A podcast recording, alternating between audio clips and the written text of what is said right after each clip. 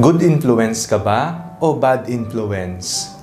Ako po si Father Fiel Pareha at ito po ang ating segment, ang Daily Devotion, na kung saan tayo po ay magdarasal, magbabasa at magninilay kasama ng salita ng Diyos sa buong taon.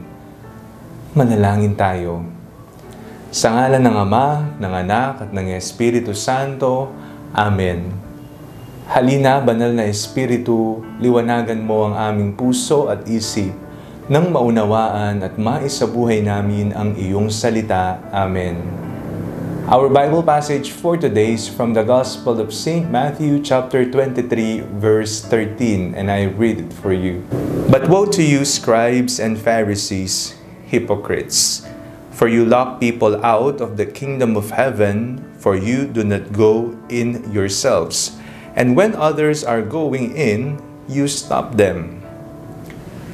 Ikaw ba ay good influence or bad influence sa mga taong nakapaligid sa iyo?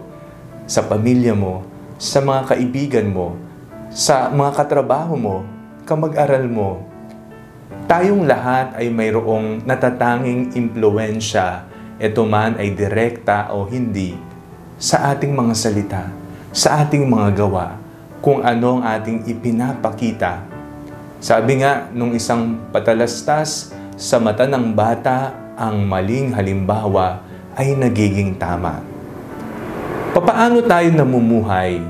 Papaano natin ginagamit ang impluensyang mayroon tayo? Ikaw ba ay mayroong posisyon sa, pol- sa politiko, sa lipunan, sa simbahan, sa inyong komunidad? Papaano mo ginagamit ang posisyong ito? Ikaw ba isang magulang? isang ina o kaya naman ay isang ama? O paano mo ginagamit ang posisyon mo, ang iyong impluensya sa pagpapalaki ng iyong mga anak? Sa ating binasang ebanghelyo, tila ba naiinis, naiiritang Panginoon sa mga skriba at pariseyo. Tinawag niya ang mga itong hipokrito sapagkat sila ay nagiging bad influence sa mga tagasunod nila, sa mga nakikinig sa kanila at naniniwala sa kanila. Imbis na po kasi mapalapit sa Diyos at makapasok sa kaharian ng Diyos ang mga taong sumusunod sa kanila, e tila ba mas lalong bumabaliko o napapalayo, naliligaw ng landas. Imbis na ang buksan sana ay ang pinto ng kaharian, tila ba lalo nilang isinasara ito upang hindi makapasok ang mga taong sumusunod sa kanila.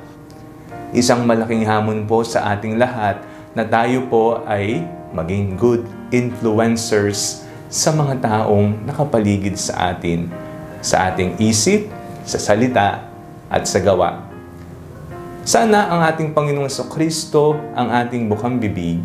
Sana ang mga gawain ng Diyos ay ating maipamalas sa pamamagitan ng ating mga gawa.